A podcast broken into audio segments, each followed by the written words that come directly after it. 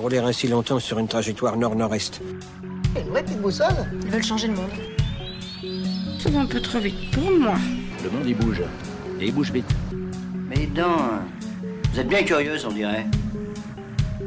Une boussole pour les temps qui courent, c'est une exploration.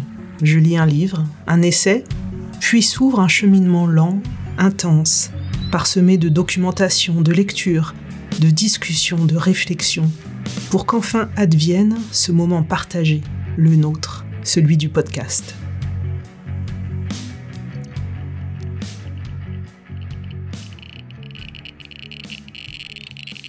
Le nucléaire, c'est fini, deuxième partie. Il y a donc le silence d'un côté, les risques de l'autre. Première facette du risque, y aurait-il un risque à se passer du nucléaire pour subvenir à nos besoins? Euh, alors, le mix énergétique, c'est euh, donc tout ce qui sert à des usages énergétiques. Donc, ce qui peut servir à se chauffer, euh, se transporter. et après, il y a aussi les usages résidentiels, de cuisson, etc. les usages industriels qui font partie des besoins énergétiques. Et puis, enfin, fournir l'électricité. Mm. et donc, et, donc, euh, quand on parle du mix énergétique, on parle de toutes les sources d'énergie qui sont utilisées pour faire pour utiliser ces besoins. Donc, euh, notamment, en fait, euh, là, on parlait de l'importance du nucléaire. en fait, la première source d'énergie utilisée en France, c'est le pétrole. C'est pas le nucléaire. par contre, sur le mix électrique, c'est toutes les sources d'énergie qu'on utilise pour produire l'électricité. Donc, en France, on a environ 70% de de nucléaire et puis après 10% euh, d'hydraulique, un petit peu de charbon encore et euh, quelques autres énergies renouvelables. Le nucléaire permet donc de produire, comme l'explique Elie Tessier, 70% de l'électricité en France, mais quand on regarde globalement le mix énergétique, sa part descend à 17%. C'est pas faux de dire que le nucléaire est une énergie très peu carbonée et, euh, et pilotable. en tout cas, c'est sur la sur la partie uniquement CO2 euh, et, émissions de gaz à effet de serre, euh, c'est beaucoup plus vertueux, par exemple, qu'une centrale euh, à charbon ou même à gaz. Sur notre chemin, le serpent a raison. Abstraction faite de la construction des centrales, l'énergie nucléaire est clairement intéressante en matière d'émissions de gaz à effet de serre. Alors pourquoi sa place dans le monde est-elle en recul? Magazine Challenge, mars 2021. Le problème est aussi économique. Le coût du nucléaire existant est un des plus compétitifs. En revanche, celui du nouveau nucléaire explose en raison des normes post-Fukushima. La facture de l'EPR de Flamanville a quintuplé selon la Cour des comptes, alors que celle des renouvelables est en chute libre. Moins 70% en 10 ans pour l'éolien, moins 90% pour le photovoltaïque selon une étude de la banque Lazard. Aux États-Unis, des exploitants comme Westinghouse ou First Energy ont fait faillite. Les Allemands RWE et E.ON, ainsi que les Japonais Toshiba et Hitachi, ont abandonné le secteur ou revu leurs ambitions à la baisse. Fin février, le français Engie a annoncé qu'il quittait le nucléaire. Aujourd'hui, seuls le chinois CGN, le russe Rosatom et EDF poursuivent les développements à grande échelle. Sa part dans le mix électrique mondial est passée de 17% en 1990 à 10,4%. Et selon un des scénarios de l'Agence internationale de l'énergie atomique, elle pourrait tomber sous la barre des 6% en 2050. Sans la Chine, le nucléaire est en chute libre. Cet article conforte l'analyse de la Parisienne libérée sur le coût du nucléaire. Il y a les coûts ou surcoûts liés à la perte du savoir-faire, comme l'explique également Élie Tessier. C'est une industrie, euh, je pense, qui a beaucoup perdu, euh, en tout cas en, connaissance industrielle. C'est-à-dire que euh, on a su faire des, réacteurs nucléaires pendant très longtemps. on en a fait beaucoup, en fait, au début des années, enfin, entre 75 et, 90, on va dire. On en a fait beaucoup en chaîne. Et en fait, comme on n'en a plus fait du tout, je pense qu'on a beaucoup perdu les compétences.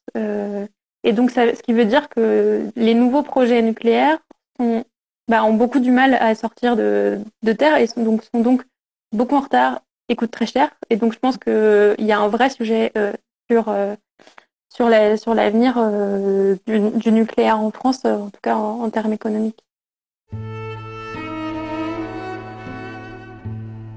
Le nucléaire, c'est fini, page 28. Les équipes qui ont participé à l'édification des réacteurs il y a 50 ans ne sont souvent plus en activité. Des travailleurs ayant une connaissance concrète de la chose nucléaire, sous son aspect industriel, acquise sur le terrain au fil des chantiers et des maintenances, sont partis à la retraite ou sont décédés, parfois prématurément. D'autres ont été licenciés, constructeurs et exploitants, préférant avoir recours à une main-d'œuvre sous-traitée moins coûteuse. Les normes de sécurité ont aussi évolué, heureusement, depuis Fukushima. Conséquence, les prix de construction s'envolent. En Finlande, la construction de l'EPR, ces centrales de nouvelle génération, à Olkiluoto, a pris 10 ans de retard et son prix a triplé, 9 milliards d'euros à ce jour. En Angleterre, celui d'Inkley Point ne fait pas pâle figure, 15 milliards prévus initialement, 25 aujourd'hui, avec là aussi des retards.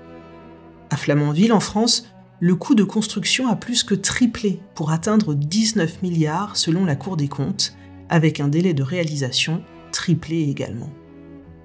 EDF, opérateur de ces projets, doit payer des dédommagements à ses clients, ainsi que des pénalités de retard. En Finlande, 450 millions de dédommagements et 20 millions de pénalités mensuelles. Sauver la filière industrielle du nucléaire français passe alors peut-être par la relance de la construction d'EPR en France. Dans un rapport de 2020, la Cour des comptes va pourtant jusqu'à écrire L'intérêt de la filière pour le contribuable reste à démontrer. Et nos 56 réacteurs en cours de fonctionnement alors, que vont-ils devenir? La programmation pluriannuelle de l'énergie, dite PPE, prévoit que 14 des plus vieux réacteurs ferment d'ici à 2035. En France, les réacteurs n'ont pas une durée de fonctionnement limitée, bien que pensés pour 40 ans, c'est tous les 10 ans, à l'occasion d'un processus de contrôle, que leur vie est prolongée. On est à un moment où euh, nos centrales vont avoir 40 ans entre l'année dernière et 2030, 40 ans qui était leur, durée initiale de vie quand on les a mises en marche, et on est obligé de faire quelque chose. Et euh, donc là, effectivement, l'idée, c'est de dire, bah, on continue, on fait du nouveau nucléaire, parce qu'on a toujours fait du nucléaire, euh, c'est tellement génial, euh, euh, euh, continuons, on a toujours fait comme ça, quoi. Et, euh, alors que je pense que ce serait totalement l'occasion aujourd'hui de se dire, justement, nos centrales arrivent en fin de vie, et, et donc c'est le moment de dire, bah, qu'est-ce qu'on fait? Les énergies renouvelables sont-elles prêtes alors à relever le défi de la transition énergétique? L'ADEME, l'Agence française de la maîtrise de l'énergie, l'association Negawatt, le CIRED, Centre international de recherche sur l'environnement et le développement, et RTE, l'opérateur de transport de l'énergie, ont publié plusieurs études ces derniers mois, ces dernières années, où l'hypothèse du mix électrique sans ou avec très peu du nucléaire ne sont plus l'apanage de militants utopistes mais d'économistes chevronnés y compris en répondant aux questions récurrentes de l'intermittence, du pilotage et du stockage des énergies. Toutes ces modélisations ont un point commun, celui de la sobriété, consommer moins d'énergie dans tous les aspects de nos existences. Ce qui me pose problème, c'est que ça veut dire qu'on considère que la transition écologique de façon générale ne s'intéresse qu'au carbone. Euh, et, euh, et effectivement, bien sûr que c'est une priorité de dire qu'il faut diminuer nos, émissions de gaz à effet de serre. Euh, là, les objectifs pour la France, c'est de, réduire de 80% les, émissions de gaz à effet de serre d'ici à 2050. effectivement, c'est une priorité, mais c'est pas la seule chose. Quand on voit que en fait, euh, on euh, consomme de, de, plus en plus rapidement les, ce, que, ce que la Terre est capable de produire en un an, euh, le sujet, c'est pas juste les émissions de, gaz à effet de serre, c'est la façon dont on consomme, la façon dont on, dont on produit les choses, et, euh, et donc qu'est-ce qu'on laisse à la planète pour la suite? Et donc effectivement, cette question des déchets est, un sujet. Jeanne Hé, Jean-Paul Je vois que vous avez des appareils électroniques. Il va falloir les laisser ici, les amis. Allez, ma chérie, t'en as pas besoin. Non Margot, tu donnes ça. Tu, lâches, tu lâches ça Merde Allez, viens faire un bisou. Quels sont les risques naturels qui peuvent affecter les centrales qui n'ont pas été prévus il y a 40 ans au moment où elles étaient produites parce qu'on avait moins, euh, moins la conscience qu'il allait y avoir de la montée des eaux par exemple Le serpent à deux têtes est toujours là sur notre chemin. Nous voudrions poser des questions au risque, mais son visage se cache derrière celui du silence. Cherchons alors les réponses. Les risques naturels, et au-delà le dérèglement climatique, représentent-ils un risque pour les installations nucléaires? Le nucléaire, c'est fini, page 41. On assiste à l'émergence d'une imprévisibilité climatique croissante qui menace directement toutes les industries susceptibles d'engendrer des désastres environnementaux, tels que les usines chimiques ou agroalimentaires par exemple. Les installations nucléaires n'échappent évidemment pas à cette nouvelle vulnérabilité. La Parisienne libérée évoque dans son livre plusieurs situations où des phénomènes météorologiques puissants ont eu un impact sur des centrales. Crews shut down the Duke Energy Brunswick nuclear plant in Southport, North Carolina yesterday. It sits roughly four miles inland and was expected to be blasted by hurricane force Cette tempête a winds. aussi eu des conséquences qui auraient pu être dramatiques sur la centrale nucléaire du Blayais en Gironde. Les circuits de sécurité ont été en partie inondés. Deux des réacteurs euh, n'ont d'ailleurs pas été autorisés à redémarrer. Il faudra sûrement plusieurs semaines pour remettre la centrale en état. Le nucléaire, c'est fini, page 54. Outre les vents et les inondations, une autre menace climatique pèse directement sur les installations nucléaires, de façon sans doute moins spectaculaire, mais tout aussi aiguë et chronique. Il s'agit des épisodes de sécheresse et de canicule. Lorsqu'elles sévissent, comme c'est le cas de plus en plus souvent, le débit des fleuves et rivières diminue, jusqu'à mettre en péril le refroidissement des installations. Cette situation peut aussi être générée par le manque d'eau, mais pas seulement. L'eau entrant dans les circuits de la centrale peut aussi être trop chaude pour la refroidir correctement, ou, en sortant, avoir une température trop élevée pour que l'on puisse la rejeter dans la rivière sans détruire ostensiblement la vie aquatique. Retrouvons Bernard Laponche, le physicien nucléaire. Lors de son audition en 2018, à l'occasion de la commission d'enquête sur la sûreté et la sécurité des installations nucléaires, il dit Il est très probable qu'à l'échéance de quelques dizaines d'années, les réacteurs situés sur les fleuves ne seront plus admissibles du fait de l'augmentation de la température de l'eau et de la baisse de son niveau, mais à ma connaissance, cela n'est pas réellement pris en considération.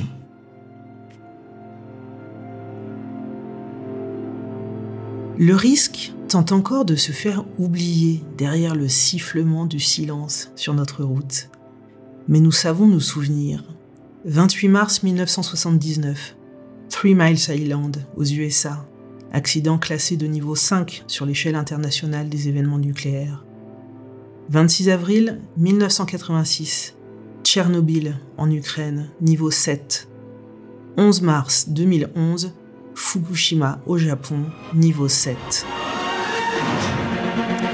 Bonsoir et bienvenue à tous. La crise nucléaire s'aggrave au Japon après une nouvelle explosion dans la centrale de Fukushima. Tous les réacteurs sont désormais touchés. Les taux de radioactivité s'élèvent dangereusement, ce qui pousse la population à fuir les zones potentiellement contaminées. Le risque, c'est ce qui est quantifiable, probabilisable, et du coup, il y a un petit glissement vers donc ce qui est maîtrisable. Donc c'est une vision qu'on dirait moderne avec un grand M hein, euh, des risques du danger. C'est avant tout une approche d'ingénierie. Donc les ingénieurs, dans le risque nucléaire comme pour d'autres risques, ont probabilisé. Alors on découpe un système en petits morceaux, on regarde à chaque moment ce qui pourrait se passer, on probabilise en faisant évidemment euh, des euh, parfois des, des paris et des et, et sur des, des, bases qui sont parfois un peu un peu faibles. Et puis à la fin, on concatène tout ça et puis on arrive à on arrive à un chiffre. Et donc effectivement, la Parisienne libérée dit avec euh, avec pas mal de, de, de recul et d'humour. Euh, voilà, est-ce que vraiment, euh, voilà, on est, on est parvenu à un chiffre pour l'accident nucléaire et on voit bien avec les catastrophes qui se sont produites que ben on est on est bien au-delà de, de, de ce qui avait été de ce qui avait été prévu. Je vous le disais, Christine Fasser a travaillé sur la catastrophe nucléaire de Fukushima et spécialiste du risque, nucléaire en particulier. Le risque, un truc d'ingénieur donc. C'est une démarche d'ingénieur et, et, voilà, et, c'est comme ça qu'on gère le risque dans, dans, dans, les, dans les systèmes industriels, pas simplement le, le nucléaire. C'est vraiment le paradigme de la gestion du risque. Après, il y a des politologues, des sociologues, des anthropologues qui ont réfléchi au risque de façon tout à fait différente et c'est ça que je trouve intéressant. Alors évidemment, ça vient un peu en contrepoint, voire en mm-hmm. contradiction avec ces, ces approches. Euh, quand, quand j'ai travaillé sur le risque aéronautique, j'ai trouvé très intéressant de lire Charles Perrault, c'est un Américain, mm. euh, qui a parlé de la théorie, qui a, fondé la théorie de l'accident normal. Il pose aussi la question du potentiel catastrophique. C'est-à-dire que si l'accident arrive, ça ne concerne pas simplement trois quatre personnes, mais ça a des conséquences environnementales, sanitaires énormes, voire dramatiques. À ce compte-là, dit-il, et c'est là qu'on oublie toujours, il dit pas on supprime, le, on supprime cette industrie ou on supprime ce système, il dit on pose démocratiquement la question. L'accident nucléaire est, selon l'ingénieuse matrice du risque, considéré comme hautement improbable, voire impossible. La Parisienne libérée écrit avec malice Un risque négligeable doit être négligé, de même qu'un risque acceptable doit être accepté. et la transperce. Le 12, le gaz d'hydrogène produit par le combustible provoque une explosion qui détruit le bâtiment. Même scénario pour le réacteur 3 qui est soufflé le 14. Ces explosions et dégazages, nécessaires pour abaisser la pression, propulsent de grandes quantités de radioéléments dans l'atmosphère. Du côté du réacteur 4, c'est la piscine d'entreposage touchée par un incendie qui inquiète. Le 15 mars, il est lui aussi touché par une explosion. Malgré l'intervention de Naoto Kan, c'était lui qui était aux manettes, euh, voilà, qui était Premier ministre au sens, euh, donc l'exécutif, hein, puisqu'il n'y a pas de président chez eux. Donc le Premier ministre au moment de l'accident, euh, il a vraiment vécu quelque chose de, de, terrible, il, est devenu anti-nucléaire. Il fait le tour de, du monde et il dit bah voilà, moi j'étais pro-nucléaire hein, puisque j'étais à la, à la, tête d'un État euh, qui avait choisi le nucléaire et voilà. Mais quand j'ai vu ce que c'était qu'un accident nucléaire, je me suis dit non, c'est pas possible cette technologie, c'est pas possible. Pour Naoto Kan, le risque nucléaire n'est pas, n'est plus acceptable. Tiens, voilà que ce mot acceptable se glisse ici pour la deuxième fois alors faut-il s'interroger sur l'acceptabilité sociale du risque nucléaire, puisque je relevais tout à l'heure la quasi-inexistence de débat. Est-ce cette acceptabilité qu'il faut mettre en discussion? Je n'utilise pas le concept d'acceptabilité sociale. Pourquoi? Parce qu'en fait, je trouve que c'est un concept qui mélange deux choses. Il mélange l'étude euh, du consentement qu'ont les gens vis-à-vis d'un risque, est-ce qu'ils sont d'accord ou pas d'accord, mais aussi la modification de ce consentement. En fait, souvent, quand on parle d'acceptabilité sociale, il y a l'idée que les gens n'acceptent pas un risque ou une quelque chose de nouveau, hein, euh, par exemple un aéroport, hein, euh, euh, un nouvel aéroport ou, une technologie comme les, une nouvelle technique comme les, les, les OGM, mais qu'on va étudier et, et, cette, cette acceptabilité ou cette non acceptabilité, puis qu'on va finalement sans doute les les aider, on va pouvoir faire une sorte d'ingénierie sociale et les et les inviter à, à changer d'avis. Mais euh, moi, je me souviendrai toujours d'une mère qui m'a dit, voilà, un, un expert m'a dit, mais enfin, euh, euh, c'est un tout petit risque, c'est un risque. Alors, il a voulu probabiliser justement. C'est peut-être un risque de 1% que votre enfant, puisqu'elle parlait de ses enfants, que vos enfants, que votre enfant euh, ait un cancer plus tard qui pourrait être dû à, à, cette contamination radioactive. Et elle m'a dit, eh ben, je lui ai répondu, écoutez monsieur, si j'avais un pistolet avec 100 trous et une seule balle, je le donnerai pas à mon fils euh, pour jouer à la roulette russe. Donc ce 1% hmm. qui paraissait minuscule et jouable pour un, pour un expert du côté des n'était ni, ni, ridicule ni jouable évidemment pour euh, pour cette mère de famille. L'acceptabilité comme capacité à faire que les avis changent d'une part, et d'autre part l'échelle du risque, un concept mou, circonstancié, mouvant, pragmatique, voire cynique.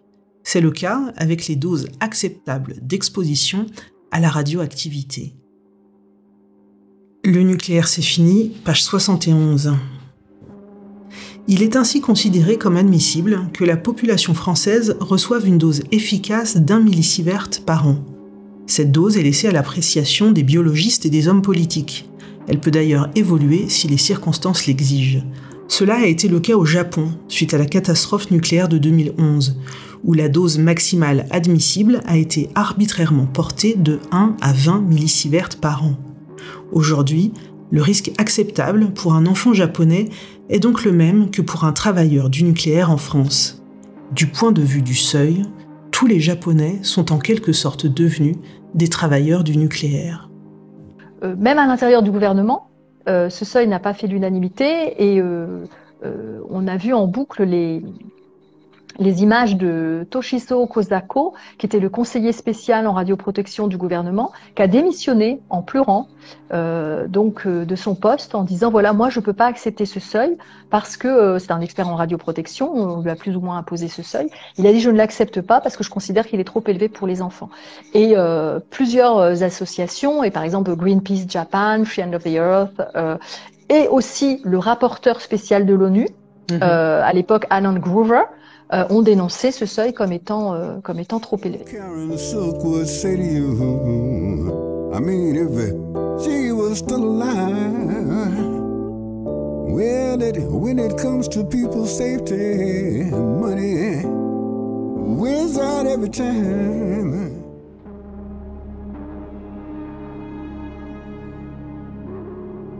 Le risque nucléaire se niche dans les centrales et à leurs grands alentours il se niche plus loin, loin de nos ampoules et de nos micro-ondes.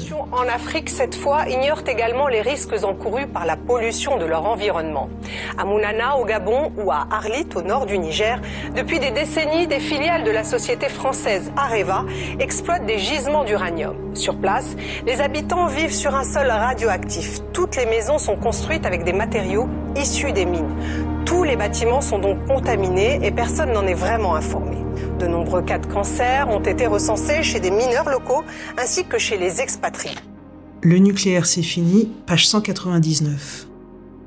Comme le raconte Gabriel Hecht dans Uranium africain, une histoire globale, les États nucléaires n'ont donc pas hésité à organiser sur le sol africain la dispersion des matières radioactives et même parfois à la revendiquer.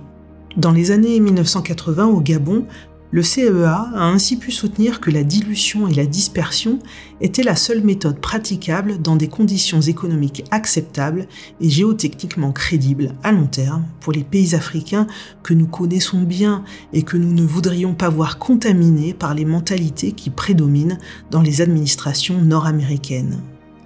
L'enjeu d'une telle théorie était bien sûr d'éviter que les Gabonais, voyant les réglementations nord-américaines exiger des déchets confinés et contenus plutôt que dispersés, ne réclament à leur tour l'enfermement des déchets. Le livre de Gabriel Hecht, professeur d'histoire à l'Université du Michigan et cité par la Parisienne libérée, est édifiant. Elle y développe le concept de nucléarité. Uranium africain, une histoire globale, page 19. La nucléarité, terme que j'introduis pour pointer la façon dont des lieux, des objets ou des risques se voient désignés comme nucléaires, est bien souvent polémique. Ces frontières font l'objet de débats. Les qualités qui font qu'une nation, un programme, une technologie, un matériau ou un lieu de travail sont reconnus comme nucléaires sont aujourd'hui encore instables. L'ambivalence et l'ambiguïté s'avèrent être des traits structurels des technologies nucléaires. C'est l'une des raisons pour lesquelles je soutiens que ce sont l'histoire et la géographie qui façonnent la nucléarité. L'extraction d'uranium à Madagascar a commencé sous le régime colonial français. L'uranium sud-africain était issu des mines d'or dont le système de travail constituait le modèle de l'apartheid. L'uranium namibien est devenu un enjeu dans la lutte pour l'indépendance vis-à-vis de l'occupation sud-africaine. Le fait que les mines en France soient traitées comme nucléaires n'a pas suffi à conférer automatiquement une nucléarité aux mines gérées par des Français à Madagascar. Certes, on reconnaissait aux minerais malgaches une nucléarité géologique mesurée par des compteurs Gégère et par des géologues. Mais cela ne se traduisait pas par une nucléarité médicale que les ouvriers malgaches auraient pu invoquer pour formuler des revendications économiques ou politiques. Pour le dire autrement, la radioactivité est un phénomène physique qui existe indépendamment du fait qu'il soit détecté ou politisé. La nucléarité, en revanche, est un phénomène technopolitique, issu de configurations politiques et culturelles affectant les choses scientifiques et techniques. La nucléarité n'est pas la même partout. La nucléarité n'est pas la même pour tout le monde. Alors c'est un concept absolument euh, fabuleux, oui, euh, donc forgé par euh, par Gabriel Echt. En fait, par nucléarité, elle montre qu'il ne suffit pas d'être radioactif pour avoir ce qualificatif de nucléarité. Donc pendant longtemps, effectivement, des mines d'uranium donc en, Afrique noire étaient étaient exclues de, donc de, cette notion de, de, nucléaire. Donc du coup, en termes notamment de surveillance radiologique, les mineurs n'avaient pas de, de n'avaient pas par exemple de dosimètre permettant de mesurer la radioactivité qu'ils qu'ils prenaient en, en faisant ce travail. Ce que montre Gabriel Hedge, c'est finalement les processus d'invisibilisation du risque. C'est-à-dire mm. que un risque aussi intangible et aussi évidemment euh, bon, euh, non perceptible que le, que, que le risque radiologique, s'il n'y a pas l'équipement et les infrastructures pour l'appréhender, bah, on ne le verra pas. Il faut des dosimètres, il faut des gens pour s'occuper de ces dosimètres, il faut des bases de données pour regarder euh, qui a été exposé à quoi, il faut des registres de cancer pour regarder s'il y a un, lien. Bon, si vous n'avez pas tout ça, et évidemment il n'y avait pas tout ça euh, dans, dans, les, dans les mines d'uranium, eh bien euh, du coup la, quand plus tard certaines personnes ont, ont, ont, eu un cancer, on pouvait leur dire bah écoutez peut-être que ce cancer c'est parce que vous avez fumé ou bu, Finalement, la géographie de l'atome se révèle bien différente de l'image proposée au premier plan, lisse, claire et lumineuse. Lorsque l'on change la focale, l'arrière-plan prend corps, et ces corps sont contaminés depuis les gouffres des mines d'uranium où ils transpirent et sombre. Finalement, la géographie de l'atome se dessine au fil des rejets de tritium, ici à La Hague, ici dans la Loire, au fil des résidus d'extraction dispersés dans les rivières gabonaises, dans les remblais au Niger, au fil des eaux polluées le long des côtes japonaises. Mais attendez encore un peu, nous n'avons pas évoqué les déchets nucléaires. Ils sont incontournables, pourtant, puisque inéluctables, puisque éternels à l'aune de nos vies humaines. C'est-à-dire qu'il y en a qui sont très radioactifs. Que, si euh, on est à peine exposé à eux, très, ça, ça, nous détruit très vite. Et puis euh, d'autres qui sont un peu moins actifs, mais qui ont des durées de vie qui peuvent être très longues. Euh, quand on dit très longue, c'est plusieurs dizaines de milliers d'années. donc ça veut dire que tous les gens qui seront ici euh, et sur plusieurs générations seront, seront morts une fois qu'on aura encore des, des déchets. Euh, donc c'est euh, donc on a, on a un vrai sujet sur comment je les gère ces déchets. Il y a plusieurs pistes qui ont été euh, souvent euh, mises en avant et en ce moment celle, celle qui fait beaucoup parler d'elle c'est la question de CIGEO qui est donc un, un projet à Bure en Champagne donc dans, dans la région Grand Est euh, et qui euh, consiste à euh, mettre les déchets nucléaires dans le sous-sol. Pour compléter les propos d'Élie Tessier, je vous soumets quelques lignes du premier rapport mondial indépendant sur les déchets nucléaires réalisé en 2020. Rapport mondial sur les déchets nucléaires, focus sur l'Europe. Il y a plus de 60 000 tonnes de combustibles usés entreposés à travers l'Europe, dont la plupart en France. Sur toute sa durée de vie, le parc européen de réacteurs pourrait produire 6,6 millions de mètres cubes de déchets nucléaires. Quatre pays comptent pour plus de 75% de ces déchets, la France 30%, le Royaume-Uni 20%, l'Ukraine 18% et l'Allemagne 8%. Les gouvernements ne parviennent pas à établir d'estimation correcte des coûts de démantèlement, d'entreposage et de stockage des déchets nucléaires en raison d'incertitudes sous-jacentes. Globalement, aucun pays n'a à la fois établi une estimation précise des coûts et comblé l'écart entre les fonds garantis et les coûts estimés. La Cour des comptes ne dit pas autre chose quand dans un rapport de 2019, elle pointe le fait, je cite, que les capacités et solutions de gestion des déchets nucléaires ne sont pas à la hauteur des enjeux. Héritage silencieux et risqué que ces déchets qu'il faut réussir à confiner héritage empoisonné pour les vies à venir. Le nucléaire, c'est fini? Non, à coup sûr non. Une filière pleine d'avenir, quand bien même la France, voire l'Europe, déciderait une sortie du nucléaire, démantèlement des installations et gestion des déchets, une filière industrielle avec des centaines d'années devant elle. Aujourd'hui se lève l'aube d'un nouvel âge né de la découverte et de l'utilisation de la plus puissante source d'énergie de l'histoire du monde, l'énergie qui peut être dégagée à partir de l'atome. Non contrôlée, cette puissante source d'énergie est aussi la plus destructive. Mais en totale coopération internationale, toutes les nations souhaitent justement la contrôler afin de fournir de l'énergie pour le bien de l'homme, pour la prospérité du monde futur, un monde qui ne connaîtrait plus la famine, les maladies. Comment cette puissance de l'atome peut-elle améliorer Entendez-vous le sifflement du serpent? Voyez-vous comme il recule à mesure que nous apprenons? Ces deux langues de silence et de risque n'ont presque plus prise sur nous désormais. Je ne sais pas ce que vous en pensez, mais moi, je me sens plus forte, car plus informée.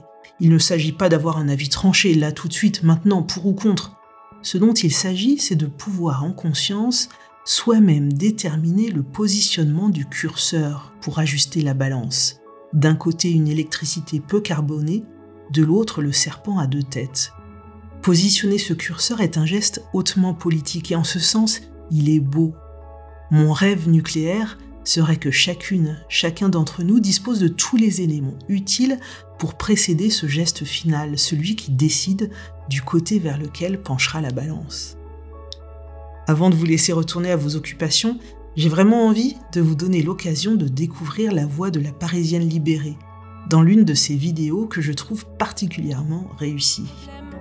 Pour les littéraires, vous traiterez l'un des sujets suivants au choix. Sujet 1. Selon vous, peut-on tout chiffrer?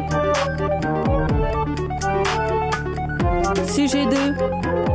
Citez le nom de huit centrales nucléaires françaises et situez-les sur une carte. Sujet 3. Commentez cette phrase du rapport 2007 de l'IRSN, page 36. Les morts seront en général différés et le lien de cause à effet sera difficile à démontrer.